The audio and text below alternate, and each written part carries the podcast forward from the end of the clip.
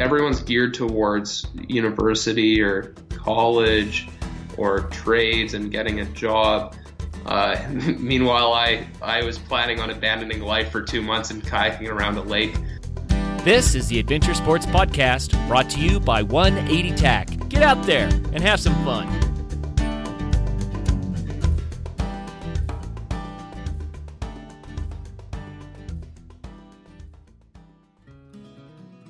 Hey everybody, welcome to the show. I hope you had a good weekend. This is Mason, and I didn't really do too much this weekend, but it sounds like a lot of y'all have, according to Facebook and Instagram. So if you'd like to call us and let us know what you did over the weekend, you can leave a voicemail at 812-MAIL-POD. That is 812-MAIL-POD. If you'd like to support the show financially, you can become a patron of the show at patreon.com. That's patreon.com/Adventure Sports Podcast. And that just helps us to keep the show going. That helps out with all the inevitable expenses, as well as helps us take our time to find the best guests possible. So if you'd like to do that, we'd really appreciate it. And there's a lot of patron-only content that you can get through the platform. That's my dog whining, so hurry, stop. Anyway, today's episode is really cool. We got a kid, especially after this trip, he's a man now. He circumnavigated Lake Winnipeg on kayak at 18 years old. A really cool story, real young guy, just beginning his adventure sports career as an adult. And I'm pretty impressed by his outlook and a lot of his reporting on the trip. And it's going to be a good show, so I hope you enjoy. All right, Kurt, take it away. Hey friends, welcome back to the Adventure Sports Podcast. I have Alex Martin with us today, and Alex did the coolest thing this summer. I should kick this off by saying that he's 18 years old.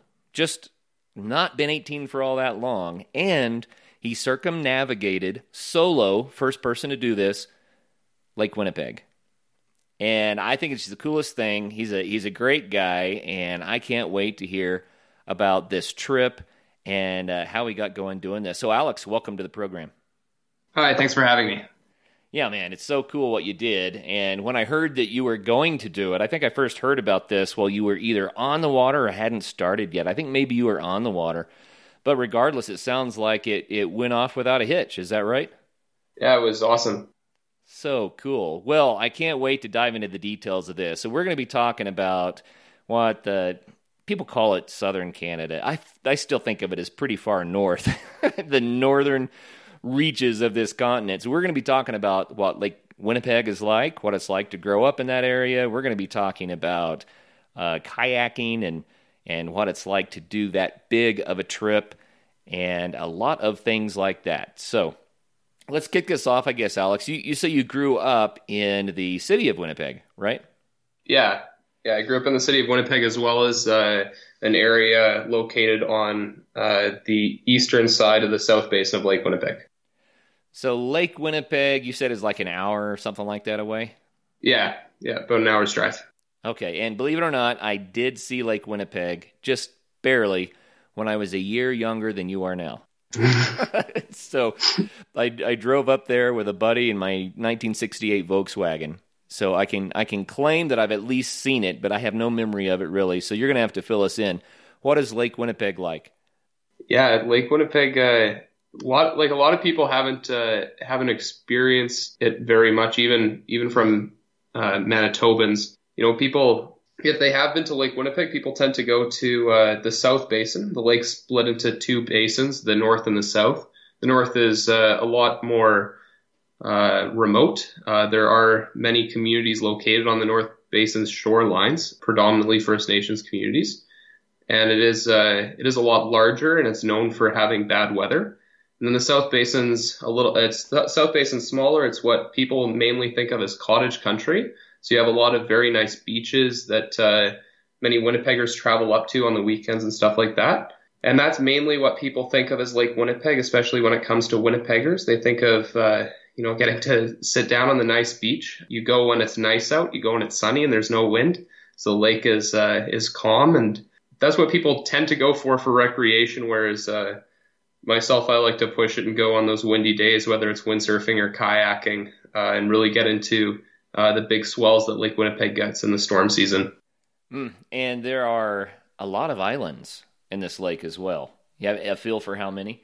There's a lot on the eastern shoreline. The South Basin doesn't have too many. I would, like, major islands, it's not like Lake Superior. So my father grew up on Lake Superior, and there's a lot of islands out there, and they're all named, right? And people will travel out to, like one island for lunch, or you'll take your canoe out and go island hopping.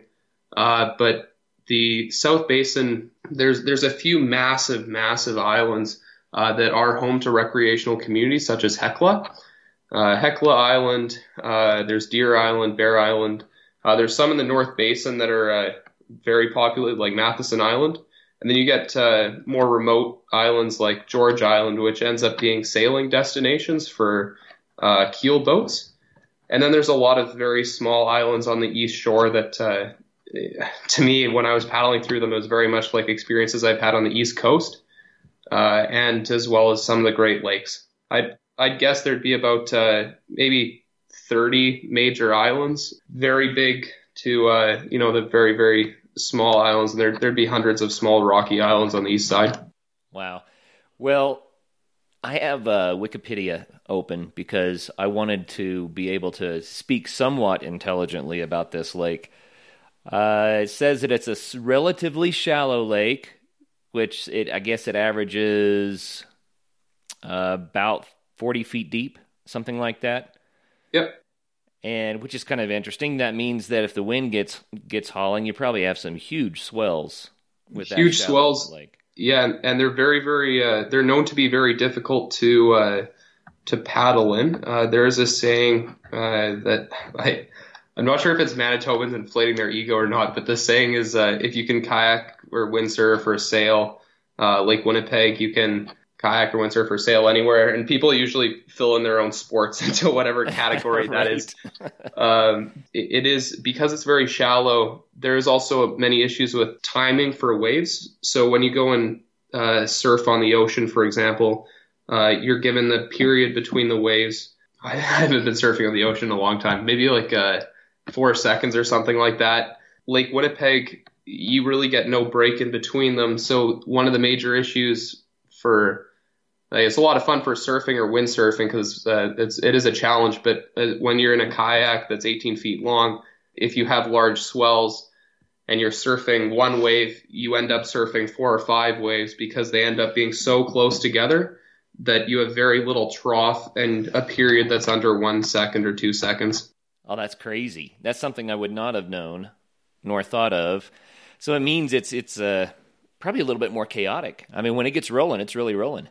Yeah, and it's gained a lot of infamy for some of the ships that it's taken down. There has been a lot of major shipwrecks on that lake. There's, I can't remember the name of the ships for the life of me, but there used to be very, very large passenger ships that would go around the lake. Not so much around as up and down, coming out of Winnipeg and traveling onto the lake. And there are ships that were known to be taken down by islands because not everything is well marked.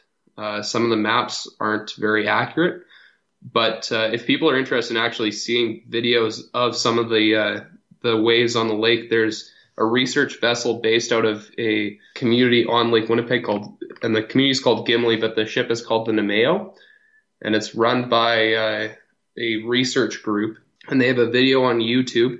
And I don't know whose channel it's on, but it's a large ocean-faring vessel, and you can see it just crashing through waves, and the waves are coming right up over top of their boat. Oh goodness! I've heard of sailors who, admittedly, people are very, very bad at guessing the height of waves, but I had one sailor who told me that they were up into 20-foot waves. I'm not sure what the largest recorded is on the lake, but the North Basin, when it gets howling winds, there's winds that are in excess of 100 kilometers an hour in some of the bigger storms, and that pushes waves way up. So Yeah, wow. This could have gone very wrong if you were there at the wrong time. It sounds like the weather must have been a little bit more gentle for you. Yeah, the weather was awesome. The weather tends to shift kind of late August. So I was up there working construction over the past few weeks, and that was there was wind every day and large waves. But just like some of the Great Lakes tend to start to get a little bit rough come fall. And so July and June are good times to be on Lake Winnipeg for kayaking. And, you know, I did get into a few big storms in the North Basin, but yeah, I did really luck out with my trip. There has been there's many people who get stuck and windbound on the lake while paddling what's supposed to be 3 or 4 days. And one story I heard in a community up north was that there was a guy who was paddling for, I think it was supposed to be something like a week on the lake, and he got windbound and ended up staying something like a month and a half and went through all of his food supplies that were supposed to take him well beyond Lake Winnipeg and the rest of his route, and he ended up just getting windbound, couldn't move in his canoe. He was there in October with big wind and big waves, but yeah, I did really luck out. Wow. So just a few more bullet points about this lake so people kind of get the scale of it. I'm glancing through this. First of all, I guess we should say how big it is. It is, 24,500 square kilometers. 9,465 square miles. That's a big lake. This is big. And it is Canada's sixth largest freshwater lake, the third largest freshwater lake that's entirely contained within Canada. Here's something I found really interesting. Its drainage, meaning the area that, you know, water goes into the lake and then continues on out, its drainage is 40 times larger than its surface. It says that that's a ratio bigger than any other large lake in the world, and that leads to just a crazy amount of water coming out of the lake. I couldn't believe this when I saw this. 2,000 cubic meters per second flow out of the lake. Did you know that? I've kayaked that. It's the Nelson River. It's a lot of people asked if I went and visited a community up north, and I'd actually done that in the year prior, so 2017, and we were eating lunch and floating in the boats, and like you're just clipping down the shoreline. It moves very, very quickly, and when you pass by that river mouth at the top of the North Basin, I was told in one of the communities, oh, you know, like you should be a kilometer offshore because you'll feel it pull. And I thought, oh, that's kind of silly. I think a kilometer is really pushing it. I'll just be like well offshore. And I was probably around 750 meters, and my stern actually, I could feel it start to get dragged back. Oh no!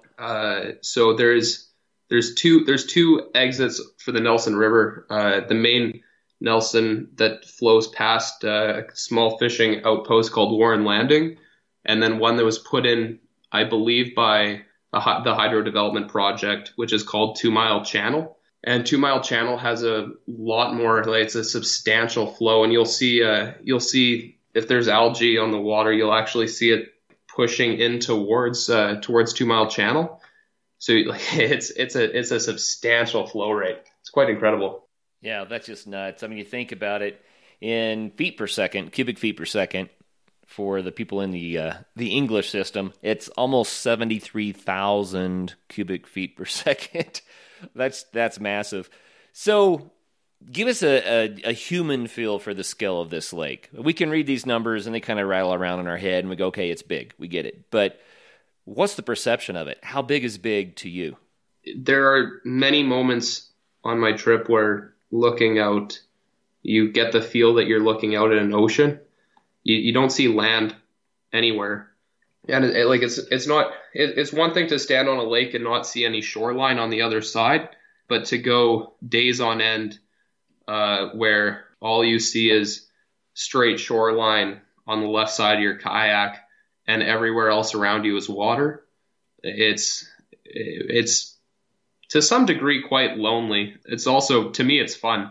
I took pictures and sent out a lot of photos when I was able to, and you know, people are surprised and they say like, oh, like I would hate doing that. That looks terrible. But to me, and I'm sure all of your listeners, it's like that. That's what we chase after. And so, like, I love that feeling of like, where it's you with the wilderness and there's just, you're alone out there. I love that feeling. Yeah. It's not for everyone, but people that enjoy it, I think they can really resonate with what you're saying. Yeah. I think it's very, very hard to change the mindset that like if you're worried about being alone out there, if you start off lonely on the trip, it doesn't get much better. I started in the South Basin, so I was paddling by cottage country a lot, and it was kind of a nice warm up into it, because there are portions where, you know, I always say that the best days for me mentality wise was the hard days, because you're goal focused. You're looking to get to the next campsite, and you're dealing with waves and wind. But it's those flat days where there's nothing going on, where it's just flat water. And those are the days that are really challenging, because all you can do is just paddle, and there's nothing there to look at except like straight shoreline of Sand Beach. And that's when it kind of gets lonely, when you have nothing else to do and your mind starts to drift. Yeah, I can imagine. So when you get to the North Basin, I mean, that's the larger body of water, but it's also more remote. How does the landscape change? What does it look like up there? A lot of the landscape up there changes to rock. And so it's also what I got a lot of messages for, because people taking photos up there, people don't normally see some of those things.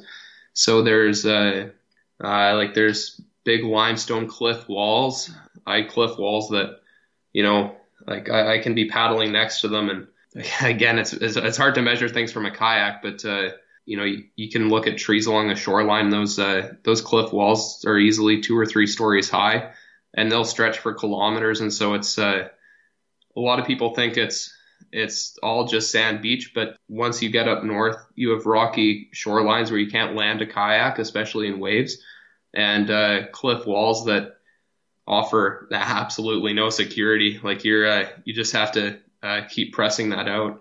And then marshlands, you get into a lot more marshes. The islands were actually a great turning point for me, because when the islands started, it was kind of my home stretch south. And so making that run through the islands, you go from a large open body of water to suddenly being enclosed in those rocky islands. And that's really something. I really like the diversity of all of that. So did you do the route clockwise? Is that the way to this? Yeah. So I started a community called Grand Beach, which is about a day's paddle from the very bottom of the South Basin. It's located on the east side. So I went down to the very bottom of the South Basin, north on the west side, and then over top on the North Basin, and then south on the east. Very cool. So I am also looking at Google Maps right now, so I can see some of what you're talking about. And I was just in that North Basin looking at the cliff faces with lots of little rocky islands, and hundreds of little rocky islands you'd have to navigate through. And I was just thinking, well, are those rocky islands, those little ones, did that give you a place where you could land and camp, or were they actually more of a nuisance because it was stuff you had to avoid? The major nuisance of those islands were, it's a low water year this year, and I've heard that it's 3.5 feet lower than in previous years. Other people have said 2.5 feet. So I'll call it 3.5 feet, because that sounds more dramatic. But there's islands that are on that shoreline that aren't put on the map, whether it's because low water year, so these reefs have become rocky shoals, or because the islands just aren't well mapped. And so in some degree it was difficult, because they're very hard to navigate through, and I've done a lot of navigation in other areas, in other water bodies, where the islands are a blessing because they're really easy to know where you are by looking at the map. But the inaccuracy of the island sometimes meant that I was figuring out where I was based on the average speed I can move in my kayak, and then figuring out how many hours I've been paddling for. Okay. So, dead reckoning. Yeah, I should say that's totally unreliable. Like, I did have I had a Garmin inReach, which is a satellite device, and it allowed me to communicate with people, but also showed my location. And there were days where, to be honest, there were many days where I really didn't care where I was, because as long as I'm not at the finishing point, I know I'm not moving backwards. And so I just keep paddling, and then, you know, at the end of the day, check where I made it to so that I can compare it to where I think I am on the map. And you're always within like 2 or 3 kilometers. There, it's sorry to answer the original question. Like, they were a blessing to some degree because they offered protection, big winds. On the other hand, they became a nuisance because it is very difficult to navigate them. Wow. Do you have a mileage total? How far did you paddle? 1,672 kilometers. Wow. 1,672 kilometers. Probably give or take 15K easily.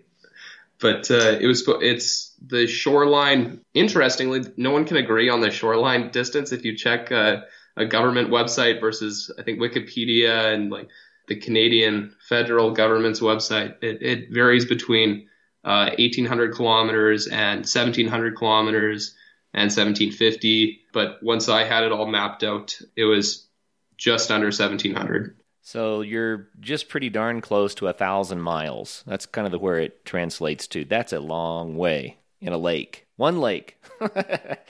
That's pretty cool, man. Pretty cool. So I got to kind of get back to the backstory here. We kind of have a feel for the size of this, but why did you decide to do it? I mean, here you are. You decided to do this before you were even 18 years old. What inspired you? Well, a few things. One, it was to raise awareness for water stewardship. The lake is known now for being, I think, damaged is a good way to put it. There's two main issues right now. One is zebra mussels, an invasive species that attaches to boats, and that's one major concern. They're washing up on beaches now in the millions, and they cut people's feet, which is, in my mind, a smaller concern. But they are also clogging pipes, destroying docks, attaching to hulls. Like they terribly affect the ecosystem.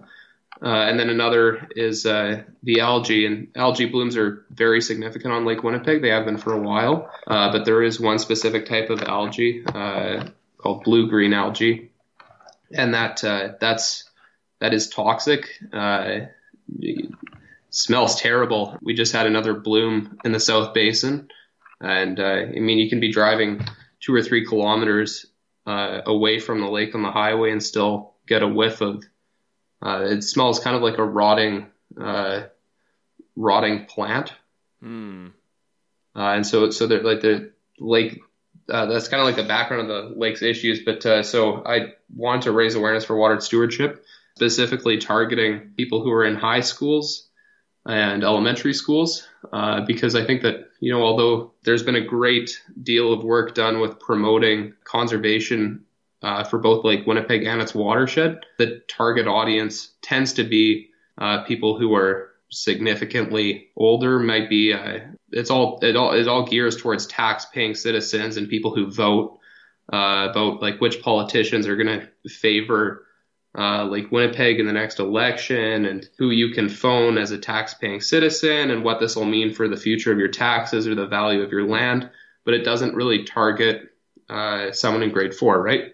Because why would a grade 4 care about they're raising tax prices to help save the lake? That might be something that they can understand because they hear their parents talking about it, but it's not something that's very specific to them. And so my hope was that by doing these presentations, that people would then see it as, you know, like, here's someone else who was previously under the age of 18, and look what he's doing. To a lot of the takeaway that the students had wasn't so much about, I have to be careful to drain my boat of zebra mussels. It was more, I took what I loved, which is kayaking, and used it to bring around a message. And that's what they really liked about it. It helped promote kind of Lake Winnipeg is an outdoors hub. And hopefully, like, one of my fears is that, you know, in my lifetime, Lake Winnipeg will die as a tourism hub. It is a great outdoors lake. It's a great kiteboarding lake. It's known for its kiteboarding, its windsurfing, its sailing. It's not well known for its kayaking, really, but kayaking, canoeing on the lake, fishing is well known. And so in order to just encourage that future of recreation on the lake, as well as the trip was just tons of fun. It's something I've wanted to do for a few years. And so it was kind of a bucket list item too. Neat. There's a lot there. So the blue-green algae blooms that are happening, is that naturally occurring? Is it effect of something going on like nitrates getting dumped into the lake, or what's causing that? Do you know? Eutrophication. So it's a lot of phosphorus in the lake. And so it's going to call out my home city here of Winnipeg. And it's in the news more and more now that we have a treatment plant in Winnipeg. And I can't speak too scientifically on it. There's people who are a lot more capable of doing that than myself. But last I heard, it was four times the amount of phosphorus coming out of that plant than is the current standard. But the issue is that it's going to cost a huge amount of money to fix that. And so it's like one of the things that people are working towards is targeting taxpayers and saying, here's something that you need to consider for the future, that we do need to repair this treatment plant and get this underway. That's kind of like how it's causing and what's one of the things it's coming from. But there's also tests being done, whether it's by that research vessel. They're one of the groups doing research, as well as a group called Lake Winnipeg Foundation, who I partnered with for my trip. And they're sending out people with test sample kits and going around the province and testing different sources on the watershed of Lake Winnipeg to see whether there's high levels of phosphorus, or they're doing a lot of chemical testing around the province. That's kind of a volunteer type of thing where people are collecting these test samples and going around the province, and that's been great because they're collecting a lot of samples, a lot of evidence, and that's being used in the future for and currently for scientific research. And it's also that vessel that I mentioned earlier, the one with the big waves on YouTube. They collect information on where certain chemicals and certain, like phosphorus, for example. Phosphorus is a really big thing on Lake Winnipeg right now.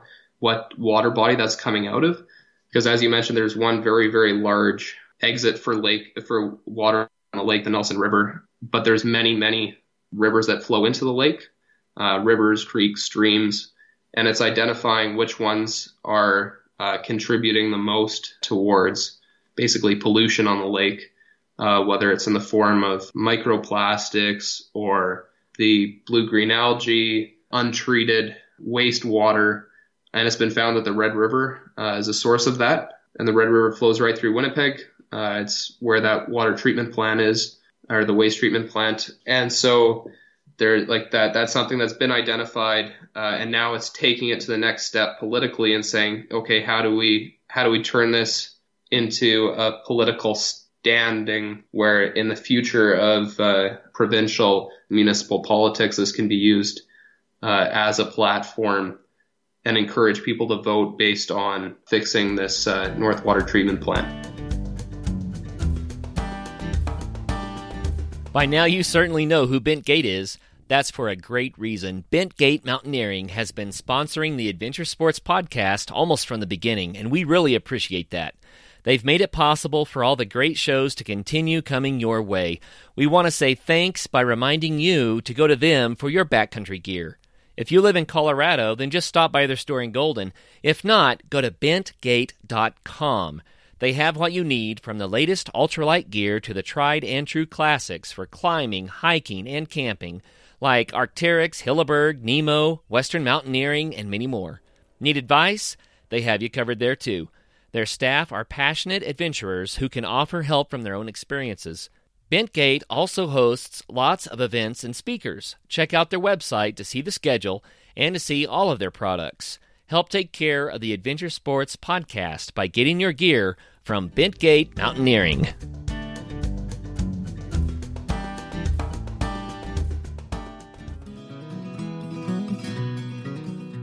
If you want to get into backpacking but you're not sure where to start, go check out campcrate.net. Campcrate can help you plan the backpacking trip of a lifetime and supply you with all the rental gear you need. Simply go online and choose your gear and your itinerary. Campcrate will then ship your gear anywhere in the U.S. When your trip is finished, use the pre-printed return label to ship the gear back. It's that easy. Campcrate. Rent, explore, return.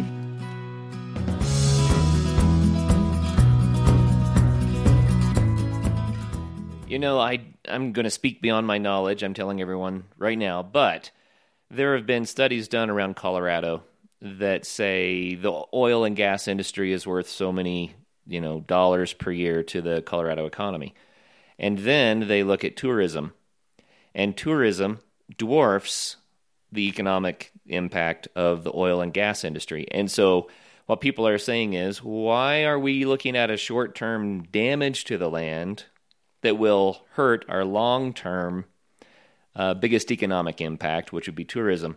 And I don't even know if those numbers are fabricated. That's why I say I'm speaking beyond my knowledge. But I bring that up as an example. It's really easy for people to come up with all sorts of numbers and facts and figures to try to promote their cause.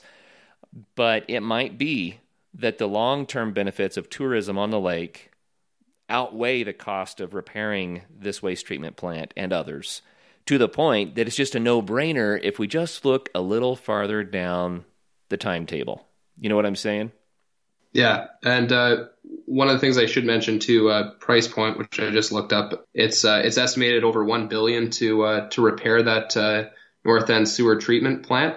$1 billion for a municipal government where Winnipeg is. That's big. Yeah, like that's a lot of money. That's big.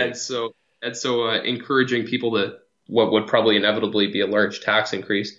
And I mean, again, this is, I'm just a kayaker. I'm not political scientist or or in any way involved with government stuff, but that is a large, that's large bill to foot. And so I think encouraging people that, don't give up on Lake Winnipeg, and that Lake Winnipeg is still part of this province, is something that could hopefully encourage people to consider footing that bill and creating a new wastewater treatment plant, or just simply making the upgrades to bring it up to what is now considered the current standard. Yeah, well, with numbers like that, and I'm not going to dive into the politics of this, but it really needs to be viewed as a national treasure, right? Yeah. So it's not a municipal problem anymore. This is a national problem. For sure. And it's, if I remember correctly from the presentations, it's been a few months since I've done one of those, but it's Lake Winnipeg's watershed is just massive. It's 1 million square kilometers and then home to, I believe, 7 million people. And it covers 4 provinces and 4 states. So it's a very, very large watershed for this lake. And I mean, even if we start with small things, 7 million people, that's a large community that can definitely, we can start to see real solutions. I love it. Well, let's dive into the trip itself, man. We have danced around this, but we got to hear the stories. How many days did it take? I started June 27th and finished August 3rd.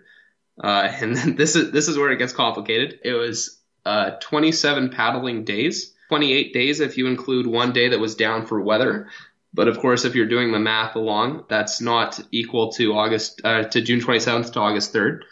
So I did spend a large amount of time in communities up north, researching stories, taking pictures and taking videos and doing interviews. That's all being forwarded to the organizations that I partnered with, as well as being used in the future for our presentations.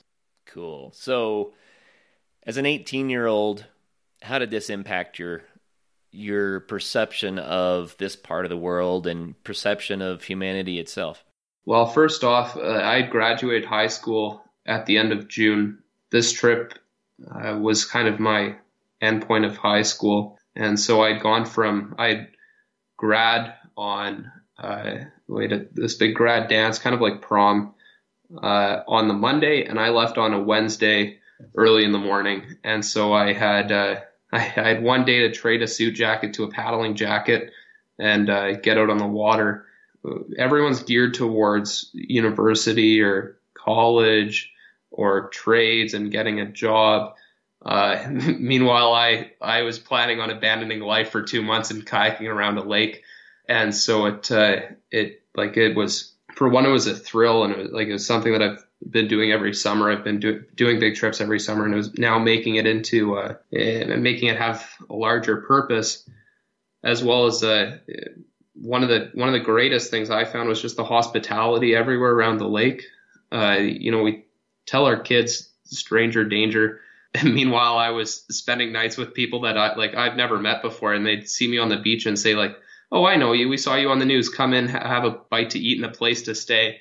And they'd put a mattress out on the floor for me, and I'd, sleep in someone's living room, someone I've never met before, which probably isn't a great idea in retrospect, but it was fantastic, especially when you go from being in a tent for a few weeks, and there wasn't too much rain, but your gear gets wet, your gear gets smelly, and so having a chance to not sleep in a sleeping bag is just fantastic. And so the hospitality, the South Basin is mainly cottage country, and that was almost all of that where I stayed, where it was with people that I had previously planned to stay with, friends of the family and stuff like that. Once I started getting further north, I had previously contacted, in January of 2018, so months before I'd left on my trip, I had contacted all the First Nations communities on Lake Winnipeg and asked permission to come onto the land and meet with people.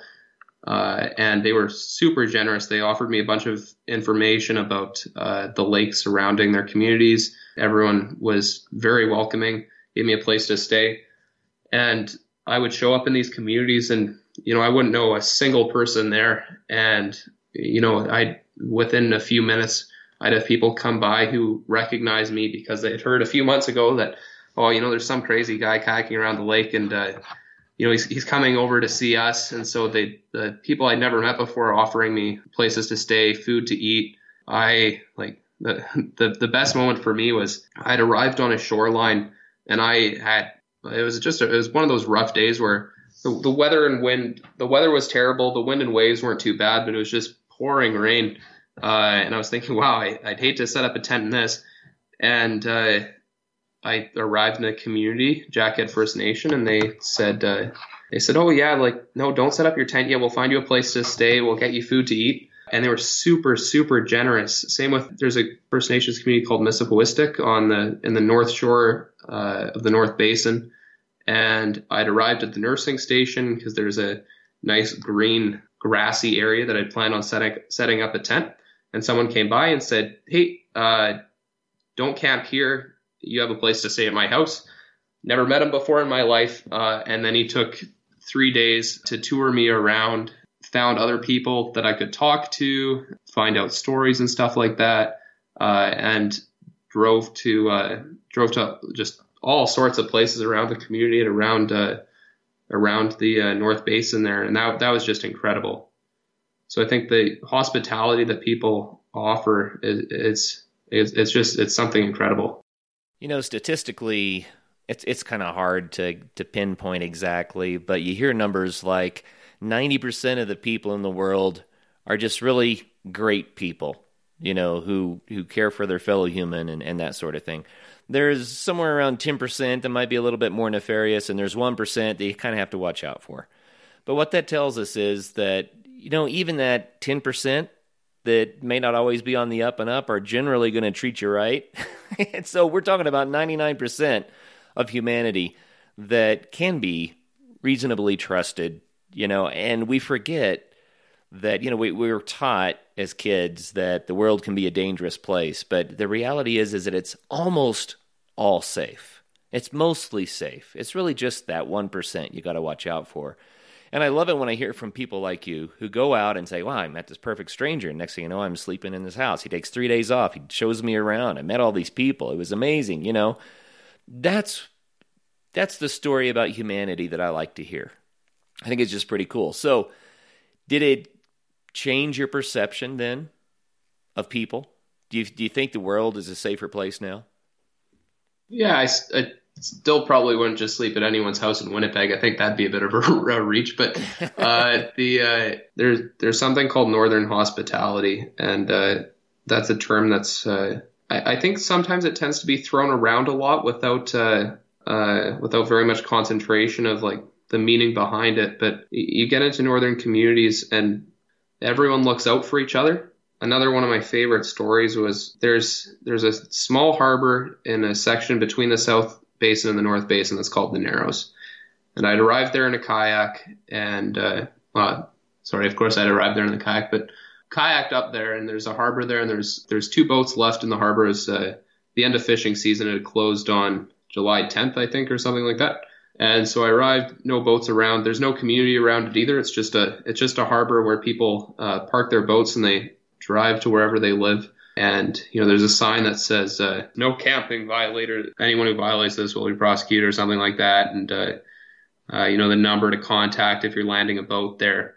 And it was about maybe around 8 o'clock at night. And those phone numbers are all after 5:30. No one's picking up those phones.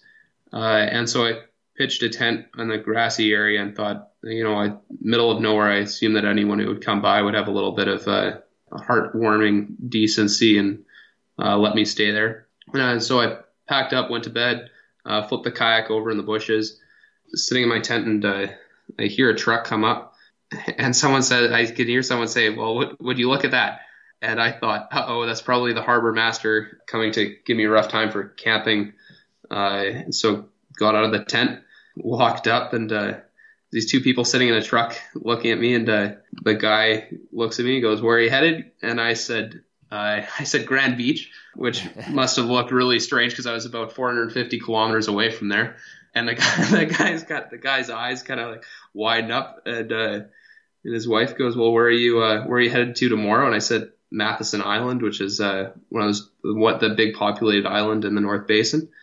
And they said, oh, well, like, you know, there's bad weather tomorrow. We wish you the best of luck. I said, thank you very much. Went back into the tent. Around maybe 9:30, 10 o'clock, I wake up to these high beams pointed into my tent. My gut reaction was like, oh, this isn't going to be good. And so I got changed, got out of the tent. And the same couple's back there, and the guy goes, didn't want to shake the tent to wake you and think that there was a bear, so we thought we'd shine light in. And he goes, we brought you food. And I said, food for what? And they go, well, you know, there's the storm coming in tomorrow. And, you know, if you don't make it to Matheson, we want to make sure that you have enough food. Meanwhile, I had a week of extra food left in the kayak. And so I told them that. We had a good laugh over that. But they had brought me fresh cooked apple pie, apple juice, and orange juice because they weren't sure which one I would like. They also brought me a can of, I think it was Pepsi, 2 bags of chips, and then fresh fruit. And so I had a laugh with them and said, like, oh, that's very generous, but I don't need it. And the wife's response was, neither do we. And so we ended up eating an apple pie in the back of their truck at 10 at night, really just the middle of nowhere. And so like that hospitality, like they had never met me before. And after maybe a 30-second conversation, they cooked me an apple pie and brought it over. And that was really something. That was just one of the best moments I've ever had. That's wonderful. I love stories like that, man. That's a beautiful thing. That's so cool. And I actually, interestingly, I met their cousins on my way back because you have to pass through the Narrows again when you finish the North Basin, and it's about maybe a mile across from either side. And I ran into just by chance ran into their cousins who were fishing there, and they brought their boat over to my kayak and said, "Hey, we think we know you."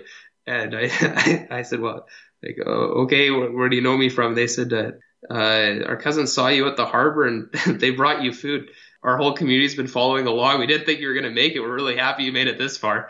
And so, you know, like they'd shared on Facebook that I saw the Facebook post. They said something like, we saw this guy who thinks he's going to kayak around the lake. He seems like he's well prepared. And it'd been reshared so many times, and people were commenting on it. And so, you know, if people didn't recognize me off of what I look like, they'd recognize me off of this picture of a kayak on the couple's Facebook page that's just an 18-foot blue kayak with a bunch of stickers on it, and that's how people knew me. So that's fun. That's fantastic. So, you know, here's a cool thing about it too. You realize that you did something, and some people would say, well, why'd you do that? That's just some stunt. But I don't see it that way. You do something for a life experience, and you decide to make it meaningful, maybe to raise awareness about, you know, water preservation. And pretty soon there's this momentum that builds behind it, and people discover what you're doing. And, you know, it creates a wave in the consciousness of society, a wave that can make a difference, that can crash on someone's shore, and you don't know who that's going to be. You might change a life. You might change an attitude. You might provide hope for a lot of people just because you shared your story. So why not do it? I think that's one of the most beautiful things about adventure sports, that it often goes overlooked. By doing some of these things, you can actually make far-reaching impacts in places you would never anticipate. So that's really cool. You know, you got a little buzz going around your trip, and people are watching what you're up to, and that's just fantastic. Yeah, I've just, like, you know, the beauty behind this trip was that, strangely, for some people, it seemed to mean, a lot of people, it meant just as much to them as it did to me. And then strangely, some people, it meant more to them than I ever set out to have it mean for me. And, you know, like, I have different reasons for loving having done this trip. Meanwhile, like, there's people who everyone finds their own connection to this trip, whether it's watching me pass through, you know, the community that they're originally from, or where their grandfather used to be a commercial fisher, or where their grandmother used to have a trapping line. And that's their big takeaway from it. And I think it's just unique to find people's different perspectives on what beauty in the outdoors means to them. Yeah, that's great. And so what about the natural impact? You spent a lot of time. Let me ask this question first. What was the longest period of time that you were alone, that you didn't see other people? Well over a week. I just got to think this back in my head. 1, 2, 3, 4, 5, 6. I think 12 days. 12 days. So that's a pretty good stretch. That gives you plenty of time to get into the rhythm of nature and to have that experience. What was it like? What is that solitude like? What was nature like in that area, and how did that impact you? I've often said that I was on this radio show before I left, and I'd opened it up to people to send me emails and contact me with, comments, questions, concerns. There was a lot of people who were, you know, like, whether they made it public or not, were definitely going to be rather dubious of this, because this is like a rather dangerous undertaking, especially when people, equate my age to, well, I have an 18-year-old son named Jason, and he plays video games in his living room, and he wouldn't survive this, so he won't survive this either. And a lot of people would make those type of comments on a public forum that, you know, it's not appropriate for me to respond to. So my hope was that people would send me emails with concerns and stuff like that, and I could hopefully answer that, so that they wouldn't go through the whole summer with the thought that this is a dangerous undertaking where the guy's going to die. And so I'd opened it up, and one of the emails I got was, this lake doesn't care if you're alive or dead. Don't wow. do it, or something like that. Yeah, it was like very dramatic. And so, my response to that is, like, if it doesn't care if you're alive or dead, that doesn't mean that it's out to kill you. You kind of get this mindset when you're out on the trip that the lake watches out for you to some regard. I think there's many people have a very deep spiritual connections to that lake. And, I think you talk to a lot of people, and they'll all agree that, if you're out there for a good reason, the lake does really watch out for you and your best interests. So. Interesting. So you had a real strong connection with the lake and with the land then. Mm-hmm. Wow. And, I am humored. I think it's funny when people say, oh, he's only 18, he shouldn't do this. But, you know, there's no reason not to if you're prepared.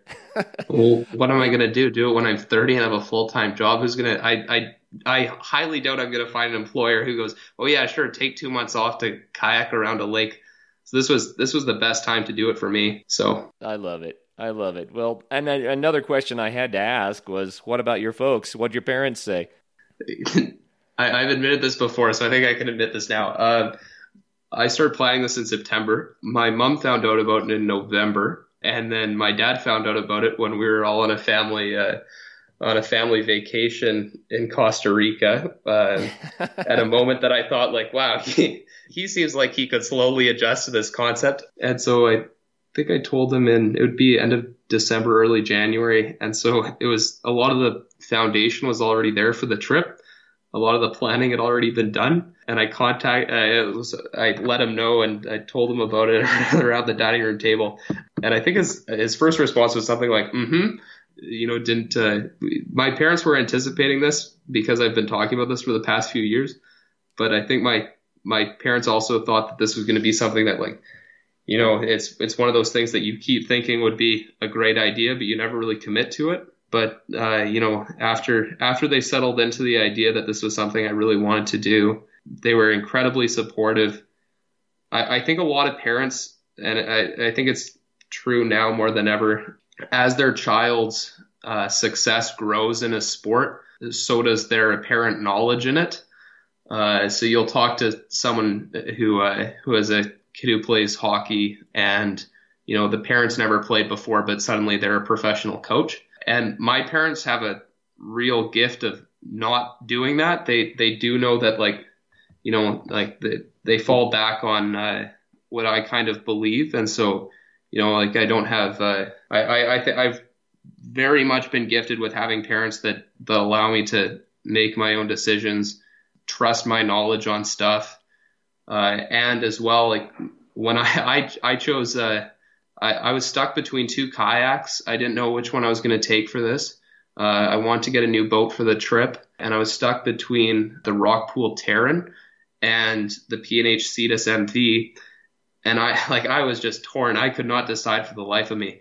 And my dad sat down and he phoned different ambassadors for the two companies who use these kayaks.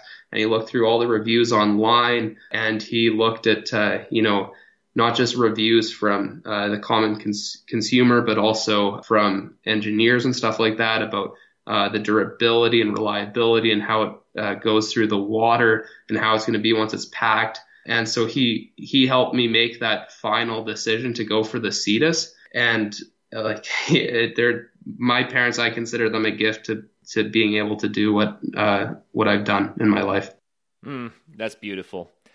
Well, I would like to say, for those who are listening who maybe they are parents, if you teach your children well, teach them how to be independent and make wise decisions, and then you empower them to make those decisions, then, you know, kids get to this point of being able to do amazing things at what some people might say is a relatively young age. It's just the way it works. But if you always tell your kid, no, you can't, no, I got to take care of you, I got to, no, don't do that, you'll get hurt, you know, then the kids never learn it, you know. So your parents certainly must have worked hard to make sure that you were the kind of guy that was empowered to make decisions and try things, and that they were there to catch you if you fell. You know what I mean? Yeah, and they. I should also say that they're also very outdoorsy. Like, this wasn't just my parents haven't sat around inside of a house their whole lives. When I was super young, we were climbing Mount Assiniboine and Mount Robson. I did the West Coast Trail with my dad when I was 10. And, my dad, when I think I was in grade 2 or grade 3, he was looking at traveling to Antarctica. My parents have both done big kayaking trips in Alaska. My mom's very big into canoeing. And so, like, this wasn't a totally new concept for them. Like, it wasn't, I wasn't throwing them into the outdoors world, which has been great, because I think if not for my parents helping me or inspiring me through my whole life with getting outdoors, this wouldn't have been a thing. But they also they're also open to new ideas, which is nice. Not just this trip, but both my parents have gotten into whitewater kayaking after I got into kayaking. But, like, you know, they're not running class 4 rapids. They're not trying to go down to the States to run waterfalls and stuff like that. They're happy to pat me on the back after I go and run waterfalls, but they're not they're open to trying things and open to new ideas, and that's what's really helped me grow in the outdoors world. Very, very cool. Well, we're running out of time, darn it. I'd love to keep on talking to you more and more about this. How about this? Close us out with something that surprised you about the trip, something you didn't expect to happen that was impactful for you. Sure. I think one of the best things was being able to work with companies and organizations. It's going to sound like a massive sponsor pitch, and it's not meant to, but like organizations like I worked with three organizations on the trip: Lake Winnipeg Foundation, Canadian Parks and Wilderness Society, their Manitoba chapter, as well as what's now a UNESCO World Heritage Site called Pimatchu Naki in the North Basin of Lake Winnipeg. And when I contacted those organizations, I was 17, and it was with what wasn't really a concrete trip yet, because I had all my maps planned out, I knew where I was staying, but I asked them to be a part of this ride, and they were more than willing. And it is a dangerous trip, and their willingness to be part of it, and also to see the value in having this educational opportunity with having a 17-year-old present to other high schoolers about this trip, as well as I worked with four companies that sponsored me. A company called Gear Lab Paddles, which is based out of Taiwan, Gorp Bars, which is this energy bar based out of Manitoba, so a local company, Wilderness Supply out of Winnipeg, and Wind Paddle Sales out of the US.